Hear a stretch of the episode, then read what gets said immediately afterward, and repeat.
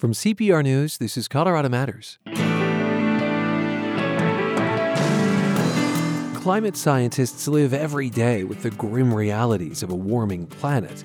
And when they see government inaction, some get so frustrated they become activists, a role they may have never envisioned for themselves. If there's a call to take a non violent route to stand up and speak out about this, then I am all for that. We can't wait any longer. But as we'll hear, scientists don't see eye to eye on this.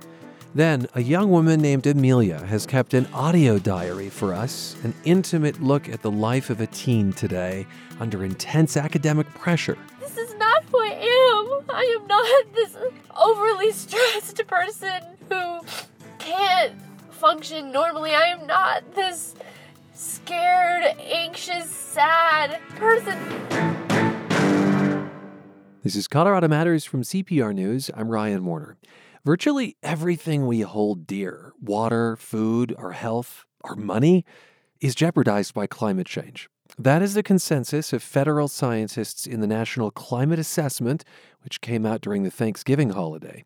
But is it enough for scientists to sound alarm bells, to write papers, testify, attend conferences? Or is there room for them to become activists? Think of the group Extinction Rebellion. Writing letters, going on short demonstrations, nothing ever gets done. So we're now upping it by sitting down, stopping traffic. And I think the awareness is getting raised, but we need to do more and more. A video from the group's Facebook page. At Buckingham Palace in London, for instance, the group glued themselves to the gates. Peaceful, not lawful. There is disagreement in the scientific community over researchers doing and supporting stuff like that. We're going to dive into these differences with Twyla Moon of the National Snow and Ice Data Center in Boulder. Twyla, welcome to the program. Hi, Ryan. Thanks for having me. Absolutely. And Maria Caffrey, who was a partner with the National Park Service. Hi, Maria. Hi, Ryan. Great to be here. We'll dive into your differences in just a bit, uh, but I do want to give folks a better sense of, of who you each are. Maria, you were on the show just a couple of months ago after you filed a whistleblower complaint against the Trump administration, uh, alleging that you lost your job with the Park Service because you refused to eliminate mentions of human caused climate change in your research. How, how are you doing? How are things for you?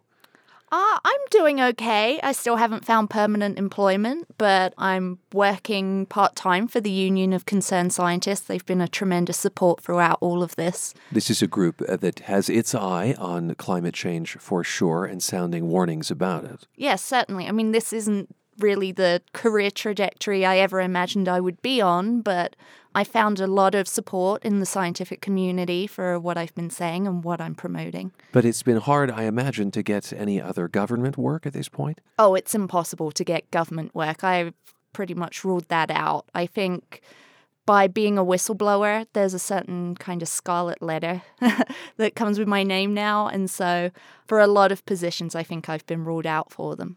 Twyla, you're with the National Snow and Ice Data Center, as I said. Uh, just briefly, what are you trying to learn about climate change right now? I focus on understanding the large ice on Earth, the Greenland ice sheet, Antarctica, and understanding the size of change, the speed of it, and how it's influencing us. What is the, the speed, the size of change? Well, we've seen rapid increase in ice loss all around the globe, and that's been producing measurable sea level rise. Over the last 25 years, we've seen sea levels around the globe uh, rise by more than three inches, but in some locations, that number is more than double because of local conditions. So, up to half a foot. Yes, measurably. or more. You can imagine if you have coastal property, that's a real issue. Oh, absolutely. And um, when we think about what is likely to come, there's still a wide range that's dependent on human action, but significant sea level rise will be expected even under the rosiest of scenarios. Okay, we brought you both here to talk about the line between climate science, which you both practice, and climate activism. Maria, you did sign in support of the group Extinction Rebellion. The declaration says the scientific community has already tried all conventional methods to draw attention to the crisis.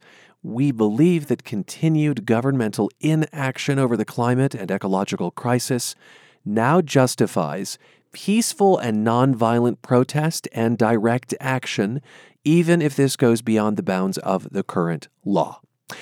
Why did you sign this? Ryan, I've been in climate change for a long time. I've done a lot of research over many, many years. And I've also worked with the government and been on the front line of seeing how they interpret that science and what actions they want to take with that. And quite frankly, I'm frustrated. We've been telling the government about climate change for decades, and they have done nothing about it. Um, so, if there's a call for people to take a non-violent route to stand up and speak out about this, then I am all for that. We need more action. We can't wait any longer. What kind of action are you willing to take? Would you glue yourself to the gates of Buckingham Palace? no, I don't think I would. I'm English. Too much respect for the Queen. Maybe I would go quite that far, but you know, sitting outside of Wall Street in a non-violent way just to raise awareness of the issue of climate change, I think is a very important thing. I think that people like Jane Fonda, who have made a point of protesting every Friday to raise awareness of the issue of climate change, is great. And she's doing that in a non-violent way, but she keeps getting arrested because she doesn't have a permit. And so I think it's great that we keep the issue of climate change in the public's mind. Jane Fonda is not also someone producing research and whose papers I might be reading. I don't think the general public are reading my papers either, to be perfectly honest. Most of these academic papers are behind a paywall.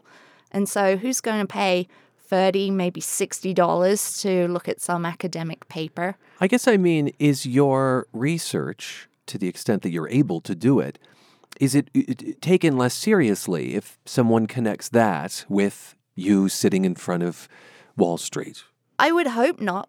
However, if I were in an academic institution, my dean wouldn't be very happy. But I guess a silver lining of my situation is that I'm unemployed, so I don't have a dean or an organization that I have to worry about. Interesting. So this could be situational. Another reason that I signed the Extinction Rebellion um, list was because I'm frustrated that there's a new line being put out there by climate change deniers, which is that it's too late to do anything about climate change. So that even if it's happening, it doesn't matter, it's already in progress. And that really frustrates me because we could be taking actions right now and we're not. And so that's you, you why want to counter that narrative to some extent. Definitely. It's not too late. We can definitely take action. Twyla, you chose not to sign in support of Extinction Rebellion. Help us understand your thinking. I have chosen not to sign the Extinction Rebellion statement because of that call to potentially unlawful action. I have signed other scientist statements that declare a state of emergency or a climate crisis, and it does require prompt and substantial action. That is a level we haven't seen before. But for me, the bound of condoning potentially unlawful activities, I feel like is something that I could support perhaps as myself, as a citizen, but not that I want to support as a scientist uh, with my professional hat on. Do you think you'd face blowback from a dean, for instance? I think there would certainly be some discussions uh, th- across the university about how I was representing them. Do you have any concerns about signing a letter like the one Maria signed and the perception of your work, of your lack of bias? Is that any part of the thinking for you? I guess my decision not to sign it was not really a concern about how people would view my science and the results that I write about. Okay. Are you as frustrated as Maria? Hmm. Uh, certainly, it sounds like it. I find it extremely frustrating, just as Maria was saying, that scientists have been raising a red flag in the best ways we know for decades, and we haven't been seeing action. And I certainly ask myself the question of what am I going to do in an emergency and how am I going to react? Anything you want to know from each other or respond to there? One thing I would also, just to start a conversation here, is the New York Times published an op ed where they said scientists basically haven't been doing a good enough job of speaking out about climate change. And it's that kind of language that is so frustrating to me because we have been talking and talking and talking about it. My one concern is that when we talk about it, we don't talk about it in enough public forums. We talk about it amongst ourselves. As you said, we publish papers, but those papers get shared amongst other colleagues. We're not talking to the public as much as perhaps we should. But then on the flip side, we're getting paid to do research, we're getting paid to do teaching. We're not getting and that paid. takes and that takes up some time. that takes up 60, 70 hours a week. We're not getting paid to do outreach to the public. It would be really wonderful if our universities could start issuing contracts that would include a public component. But I know plenty of colleagues who are discouraged from having public Twitter accounts, from speaking out in even just the m- more sensible public ways, because it's seen as either detracting from your duties or perhaps maybe you could bring some kind of controversy upon the university. And so you're signing the Extinction Rebellion letter. It sounds like Maria was a way to be public facing. Yeah, I think we all need to be more public facing. Whether or not people have support from their universities is a different matter, and it would be really nice if the universities could support the scientists in being more public about this. I agree with Maria that we are in a point where we are not appropriately recognizing the importance and rewarding the activity of bringing science outside the scientific sphere, whether that be to the public or decision makers. It's not something that's rewarded in our system. And I think there's increasing recognition that science communication needs to happen and an increasing call for it to happen, but a real lack in um, helping people do it. And I can tell you, I speak to a lot of different audiences, I bring them the science because right now, the science, the physical changes happening in our Earth system are alarming. There's no need to make up a story beyond today's science to bring a real shock You're listening to Colorado Matters. I'm Ryan Warner, and we're getting two perspectives today on where science meets activism and to what extent it should. Maria Caffrey of Denver is a whistleblower who says her research for the National Park Service was watered down. She has since signed a declaration in support of the group Extinction Rebellion that this is now a crisis and justifies nonviolent protest and direct action, even if it's illegal. Now, that's a declaration Twyla Moon declined to put her name on. She's with the National Snow and Ice Data Center in Boulder. Do you think, Maria, that signing this Extinction Rebellion letter, do you think that it does anything, or is it preaching to the choir? You know, I feel really conflicted about this. I signed it because, as I said, I was fed up, but I'm not sure what difference this makes. I get requests to sign letters almost weekly from various organizations. And so these letters come out periodically, but does that change anything? I don't know, but it takes minimal time for me to submit to that. So of course I'll I'll sign something if I agree to it. I think the place where it matters most is if you get enough signatures that it can be taken to a lawmaker. I agree with Maria about bringing this message and demands to decision makers, but I actually do think that there is a value in these appearing in front of the general public because I do think that there's a substantial portion of Americans paying attention or they're maybe mildly concerned. And I'm really interested in taking the attention of those people who just have this at the periphery and bringing it more centrally into their vision and having those people begin to talk to their neighbors and their friends and their representatives. The Trump administration has proposed a new EPA rule that would require scientists to disclose all of their raw data before the agency considers their findings. Now, that presents a problem because many studies that link things like air and water pollution to human health, for instance, rely on confidential medical records. So some see this as another effort to weaken the role of science in policymaking. The administration says this is about transparency. How do you think the political climate is playing a role in scientists crossing into activism, Maria? Seems uh, like quite an appropriate question for you as a whistleblower. Yeah, I mean, just to preface this, I never thought that I would be pulled into a political arena at all. When I was writing my sea level rise and storm surge report for the National Park Service, I was purely focused on the science. And yet, out of the blue, a reporter filed a Freedom of Information Act request for my report. And so that's how I got pulled into this. She saw that I was fighting internally with my superiors about trying to keep certain key scientific terms in my report. And so that became public. Do you feel, um, for lack of a better term, like forced into this? That circumstance forced you into this? Definitely. Um, this was something that I never imagined for my career. But now that I'm here, I certainly feel a responsibility to speak out in ways that I know other researchers might have their hands tied a little more. I think that the politicization of climate science and, frankly, many other areas of science does make me as a scientist feel bullied and pushed around. And I've written proposals in which I've avoided using the phrase climate change from the beginning, which feels certainly like something that I shouldn't be asked to consider. What do you say instead? Changes in temperature, increasing temperature, changes in water temperature, um, coastal pers- hazards, coastal hazards, good one risks. Yeah, and it feels really inappropriate to have to consider that when discussing science or scientific results. And I think that feeling this pressure to fit into a political understanding of science certainly, I think, has driven more scientists to paying attention to the political process and considering how it is that they maybe need to speak up about their science.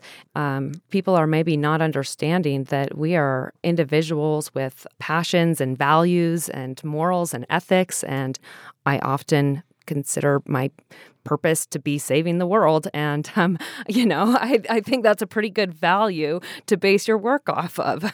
well, and if I could add to that, Twyla, from my own experience, I can certainly understand why some scientists wouldn't choose to be more public about their research because I get a lot of online harassment. I've been called an entitled millennial. And I've had comments made about my looks as a woman in science. You get a lot of those. Um, just Katharine Hayhoe, a very prominent climate scientist who's on Twitter, just in the last few days has been keeping tabs of the number of people she's had to block. I've had letters sent to my home. And so I can understand why some scientists choose not to be more public because sometimes it feels like you're putting not only yourself but your family at risk by doing that. Uh, Maria, your Twitter bio says that you're now fighting for stronger scientific integrity protections. What does that look like to you? Yeah, stronger scientific integrity protections means that things like what Twyla just described a few moments ago about having to change your language depending on the administration shouldn't happen. We call that self censorship. All you should be focused on is your science, and you shouldn't have to worry about when you're writing a report whether or not the terms you're using are going to be ones that are going to be well received. I would like scientists to be able to just focus on the science and not worry about losing their jobs or um, becoming pariahs within the scientific community if they choose to speak out about what's happening with their research because of political influence. Would those be then new federal laws, do you think? Yes, yes. definitely. As well as calling out people with conflicts of interest that are currently putting pressure on scientists to change their work. Twyla, you are nodding yes. Why don't you leave us with just a few thoughts there?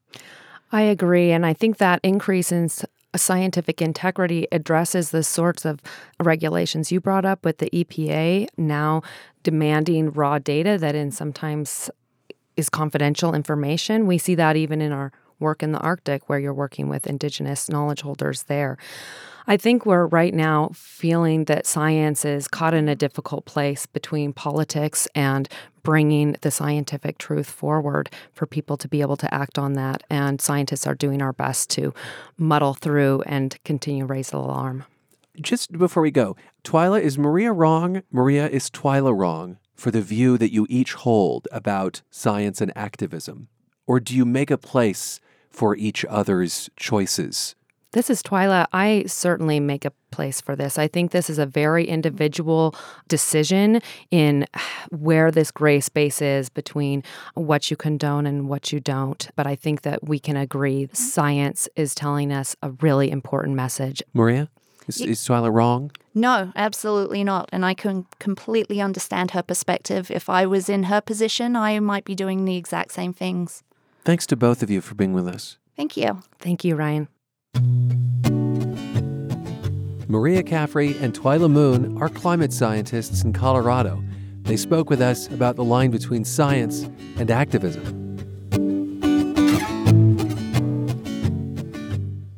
Finding common ground at holiday get togethers can be a challenge, especially with family. A Denver rabbi recently started Clean Speech Colorado, which teaches people how to avoid words that harm and divide. He hopes it can help the holidays from ending on a sour note. Here's CPR's Joella Bauman. Rabbi Raphael Liban was growing increasingly concerned about the way he'd heard people speaking to each other. 50 years ago, people could differ vehemently and be quite good friends. A couple decades later, it became if I differ with you, not just you have another opinion, but you're wrong. And today, if I differ with you, you're bad. It's tearing us apart. How many stories of broken families of one have to hear before you have to do something and respond? Liban is the managing director of the Jewish Experience, an organization that uses different platforms to bring the Jewish community together. The term Lashon Hara is what the Clean Speech Colorado campaign is focusing on. Translated, it would mean an evil tongue. And it means to speak in a way about someone else that's hurtful or harmful. Liban says in Jewish culture, practicing Lashon Hara means using mindfulness to curb negative thoughts and perceptions that could manifest into hurtful speech towards others. The month long campaign in November included in person events and delivered daily lessons. Based on understanding uh, how important speech is, what we're trying to avoid in terms of cleansing our speech, how one should be a careful speaker but a careful listener too. Lastly, how one should speak up because there are times when things do sometimes need to be said. We can make the holidays more peaceful, more loving, be respectful, be able to interact with one another, even to talk about challenging issues about which we might differ. Liban suggests explicitly enlisting everyone at a holiday gathering to have positive conversations. Even try a reward system for maintaining civility in spite of tremendously passionate opinions. I'm Joella Bauman, CPR News. And Colorado Matters continues in the next half hour with a teen diary, one the teen opened up for us. I'm Ryan Warner. This is CPR News.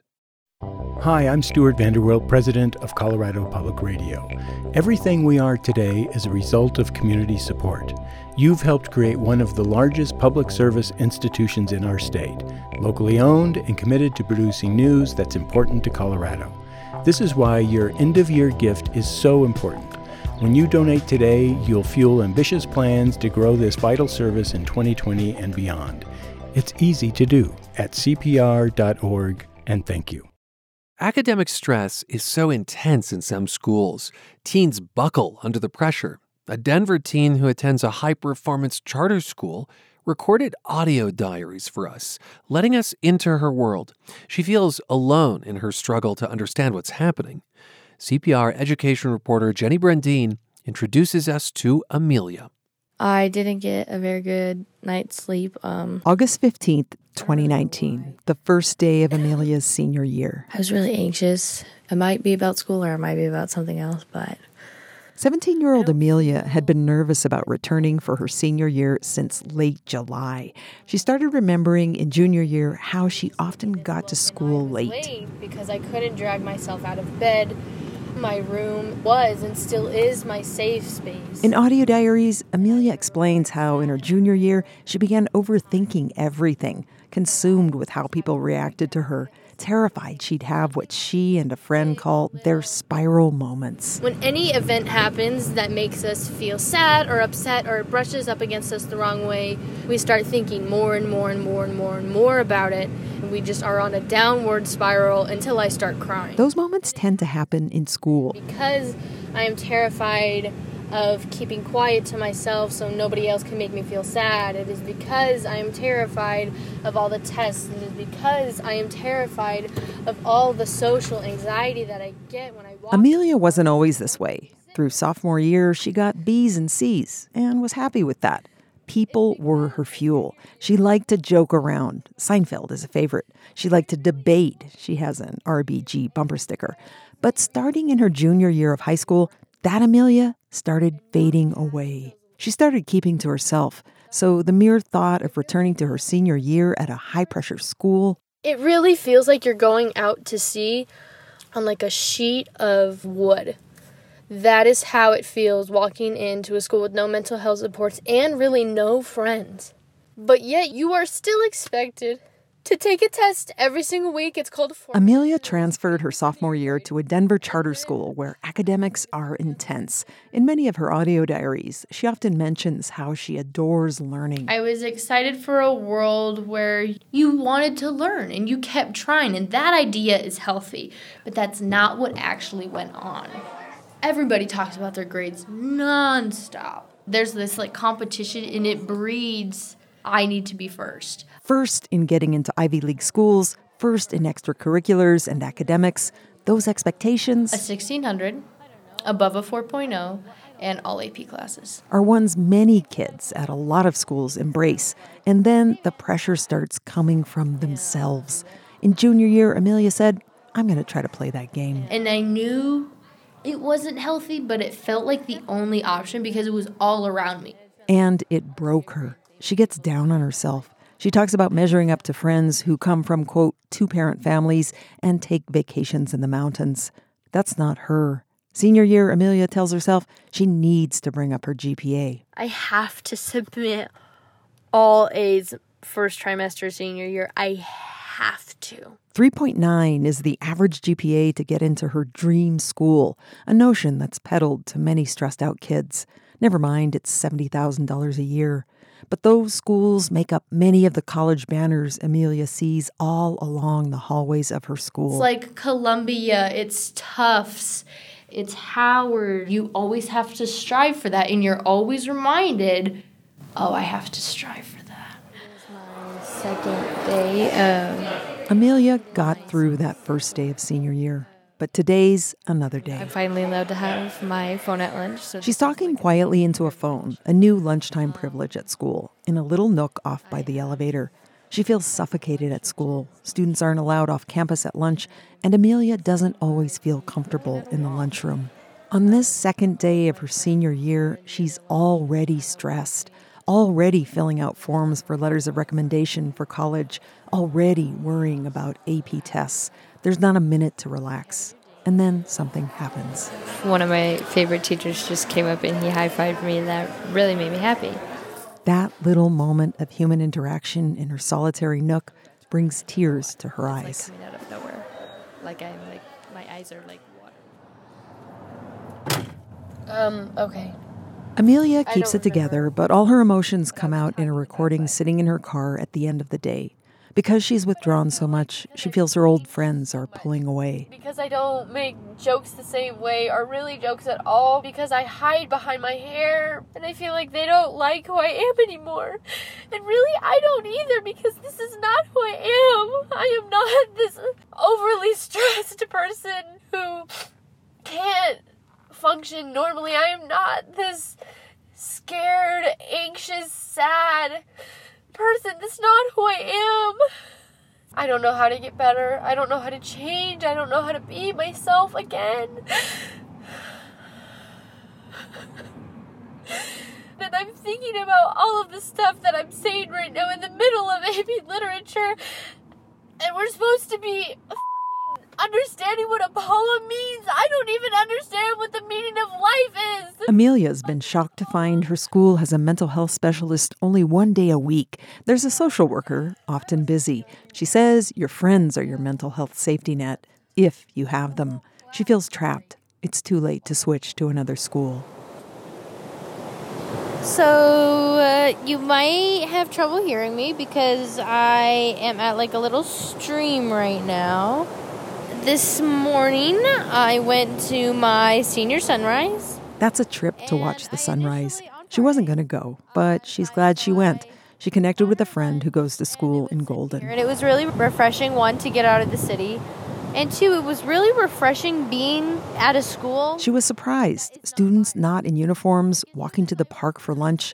She didn't see any college banners on the wall. Instead, she saw a student made painting. And I was like, oh my gosh, that is amazing. That is truly beautiful that they have that up on their wall. I noticed on this tape, Amelia's voice is different, more energetic.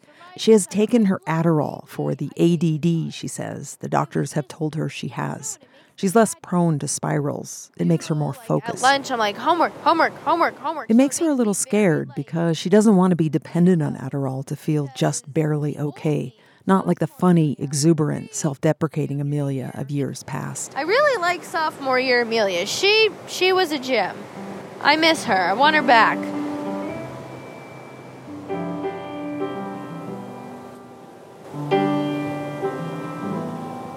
Amelia decided to fight back, to get back to old Amelia. She's fighting to change the system she says is hurting her and her peers. She continued to record audio diaries that tell the story of that fight. It's been hard for Amelia to drag herself out of bed for school. Though she adores learning, the stress of having to score high on tests at her rigorous Denver charter school is too much. But she lights up on this topic. In my sadness, in my very awful, like, state of life, I can still get up and out of bed in the morning to go to a training about how to be a community organizer. Amelia's in her car recording an audio diary. I am in my flow when I am educating people about inequities and then pushing them to create change. I am in my flow when I am at a school board meeting. Perpetuate stigma around admitting you need help. So and I am up on that podium and I am saying, hey man, this is what's happening. This is not okay. Let's fix it. So we are left with stressed, anxious students, unable to focus on their studies, with no resources. Amelia testified before the Denver Public School Board. One of her classmates testified he'd attempted suicide 11 times. Her advocacy is part of her volunteer work at an organization asking the district to require, specifically, a mental health counselor at every school. Amelia's school has a psychologist only one day a week, and the social worker is often busy. Amelia says it's a matter of priorities. Principal, principal dean, prep academy dean, senior academy dean, we laid out and made room in the budget for that. So why don't we make room for mental health? Amelia's still anxious the minute she walks into school. She thinks she only absorbs about 60% of her classroom work. She's often in a fight or flight mode. Once it got so bad, her hands started cramping, her knees shook, her heart raced. She had to leave class. I am probably, well, like an hour out of the city, and I'm sitting kind of out in this field, and I can see the skyscrapers out in the distance. Amelia often drives a half an hour or more outside the city just so she can finally relax, sometimes by a river, next to some trees, or here in a field. Nowhere like in my day can I really just be peaceful. Can I just sit and be like,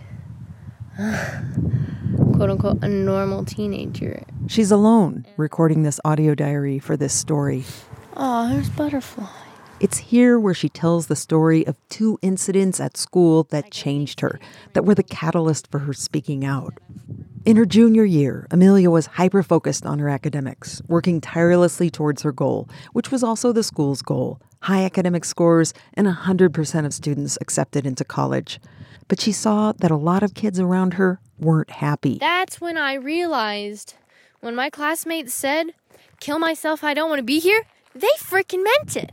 Yes, her school has some great teachers. Yes, she says the quality of education can be fabulous. Yes, some students can handle sky high stress, but for others, it comes at a price, especially when they feel there's no one to talk to at school or home, like this friend of Amelia's. And I remember exactly where we were when I was like, Can't you talk to your mom about it? She was like, No. It's like, Grandma. She was like, No. I was like, So who are you going to talk to? And I remember her saying, I don't have anybody to talk to. I was like, that is not okay. One time she tried to help another friend at school. this story gets me every time. She remembers getting a hall pass to take a break for a minute from class and came upon a friend of hers. She was talking to my other friend. She was crying. She lifts up her sleeve right where her elbow is, right on her arteries. There's just these deep, deep, deeper than anything I've ever seen before. These cuts. And they weren't just normal cuts. I was like, I can't cry right now because that would make her feel worse. And I gave her a hug. And then one of our science teachers was like, Where are you supposed to be? And I just look at her like, you have any idea what is going on? And she says, Where's your pass? I said, Right here. She assumed that we were just out of class to have fun. We all had passes. So we were all good on the safety side. But she took away the one space that my friend had to talk to somebody. And I'll never forget that. The reason she says those two experiences are so vivid and important to her is because she says she took the time to take off the blindfold. Is because I was not hyper focused on my academics. But I say this because when you are hyper focused on 100% college acceptance, when you are hyper focused on, and I'm not saying it's a bad thing, I'm not saying it's a bad thing. You kind of just like only look at that one thing and everything else to the sides. There could be a fire on your right. There could be a tornado on your left, but you are focused on that 100% college acceptance and nothing will get in the way of that, even if it means students are dying. Even if it means students are self harming. Even if it means students come to school stressed, anxious, depressed, mad, angry, upset, in the fight or flight mode, you will not get to see any of that because you are only focused on that one thing. And here is her message to everyone who interacts with teenagers Take the blindfold off and realize what is happening to the students in your district, to the students in your schools, to the students in your classrooms. Realize what is behind that fake smile. Realize what is behind their poor attendance. Realize what is behind their poor grades. Realize what is behind their bad behavior. Realize what is behind them never being in class. Realize what it is before it is too late. I'm Jenny Brundin, Colorado Public Radio News.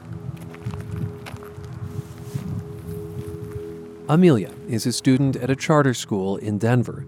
She recorded audio diaries as part of CPR's series Teens Under Stress. Tell us your memories of school stress. Text the words Tell CPR to 555 888. Again, Tell CPR to 555 888, and you can read other stories in this project at cpr.org/slash teens.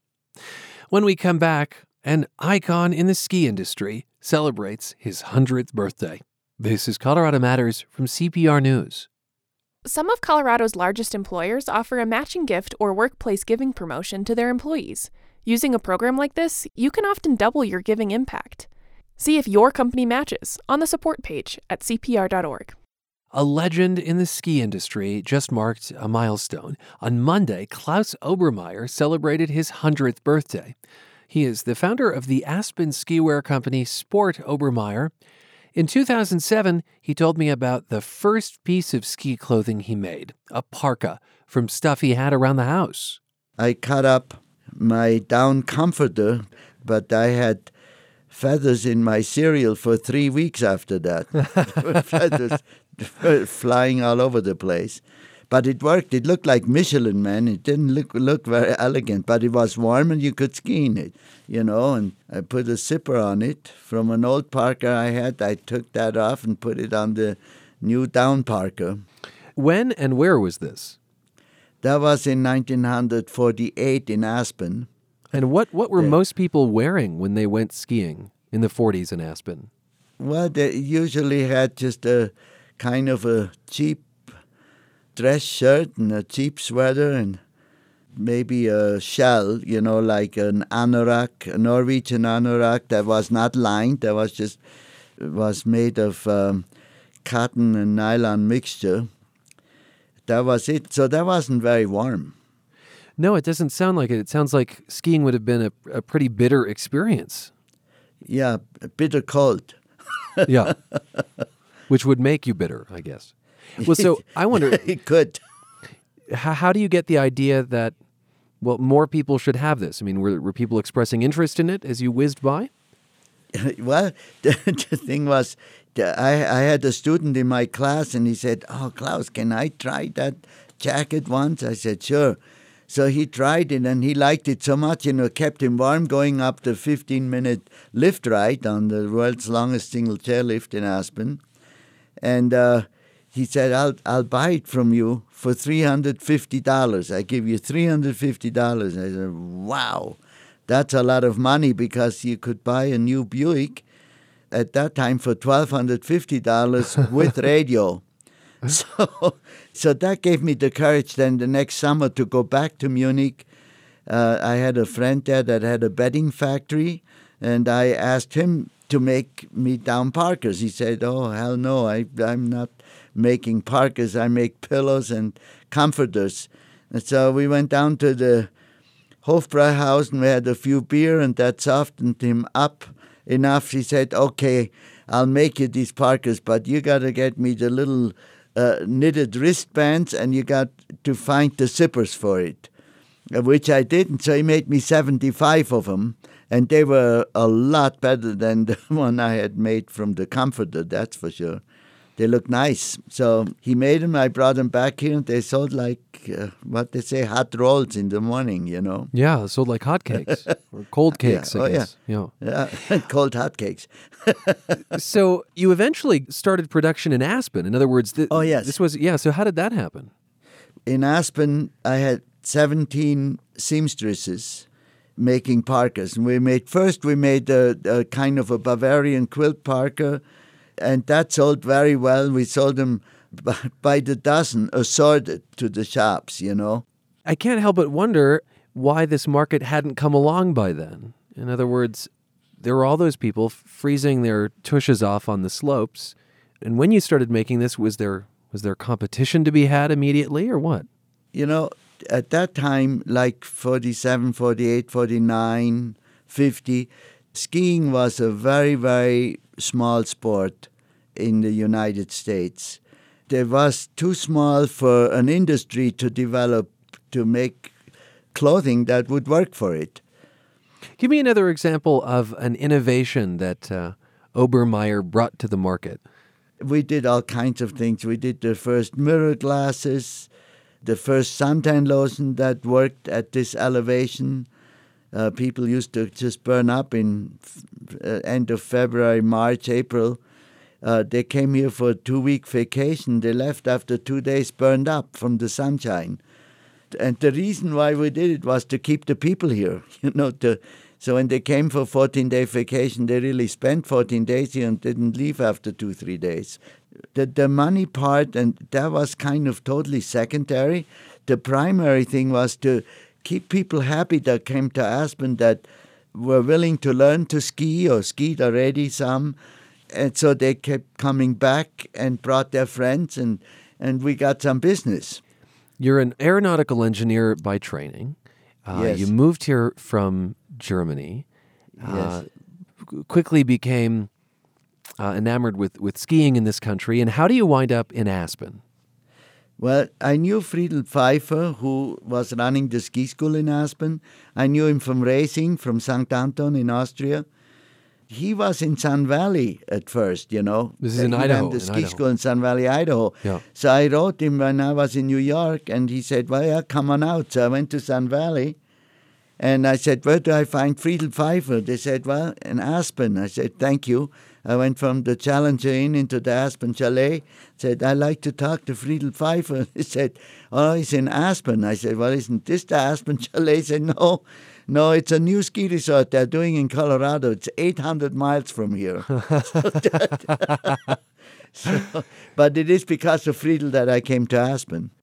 In those very early days of the resort, you were a ski instructor. I understand you had some pretty notable ski students at that point.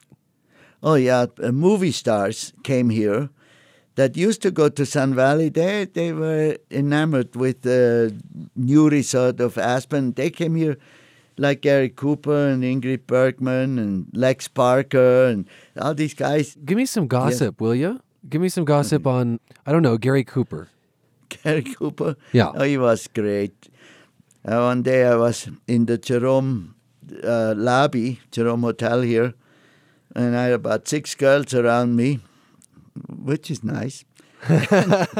Gary, Gary came in and he said, Klaus, I don't know what you got that I ain't got. so the next morning we were at the breakfast bar. Gary was sitting next to me, and next to him a girl. And When the girl found out it was Gary Cooper, she fainted and fell on the floor.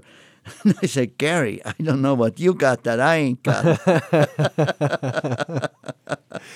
Did you get any of those uh, famous students of yours to wear Obermeyer gear?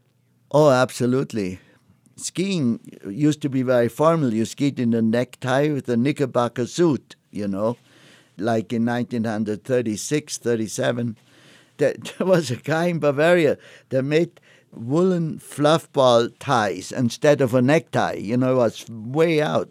So that caught on and got very popular. And so I made them here and Gary came to me and said, Klaus, I hear you went in business for yourself. I said, Yeah, I make these ties. He said, You know, maybe, maybe it'll help you if I put one on. I said, Yeah, I'll give you one. He said, No, I pay retail. Wow, wow. so he paid, and so he put it on and went all over the press. We ended up, in three years, we sold about 32,000 of those ties. And it died as fast as it developed also. Well, Klaus, uh, thanks very much for speaking with us. It was a pleasure, and I hope we can ski together sometimes when you come up here. Oh, that would be very nice. Thank you. okay. Klaus Obermeyer is the founder of Sport Obermeyer, speaking with me in 2007. He turned 100 on Monday and celebrated with his friends and family in Aspen. He told the Aspen Times one secret to his longevity is that he swims about a half mile every day. Finally, for us, new music from a Denver synth pop duo. Motion Trap, comprised of Nathan Rogers and Kyle Williams, has fundamentally changed after years of playing together. Their recent single, End to You, is the next step in that process. The pair visited our performance studio in 2017, and Rogers explained Motion Trap's evolution. We used to have like these dueling guitars between me and him. We would write these songs, and they were like really deep and depressive almost sometimes. And we just got to this point where we said, man, let's write some fun music, something you can dance to a little bit. And uh, I remember it was the first year Monolith start, happened up at Red Rocks. I think they're now defunct, but we went and watched uh, Cut Copy and bands like Foals. And like, man, those, they just, they did it for us. They really showed us a new kind of scene. And at that point, we were still living in Nebraska, and we said, hey, man, let's get out to Colorado and enjoy this a little bit.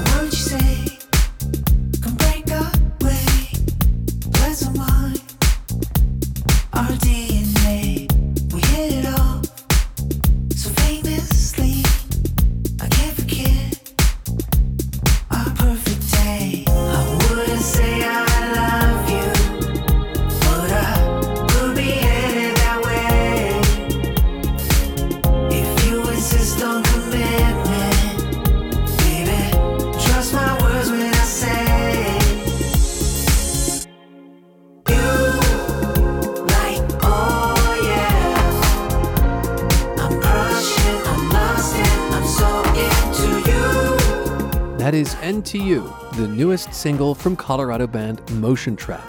They were recently spotlighted by our colleagues at Indie 1023. Check out this month's local 303 artists at CPR.org. And that's Colorado Matters for today. I'm Ryan Warner. This is CPR News.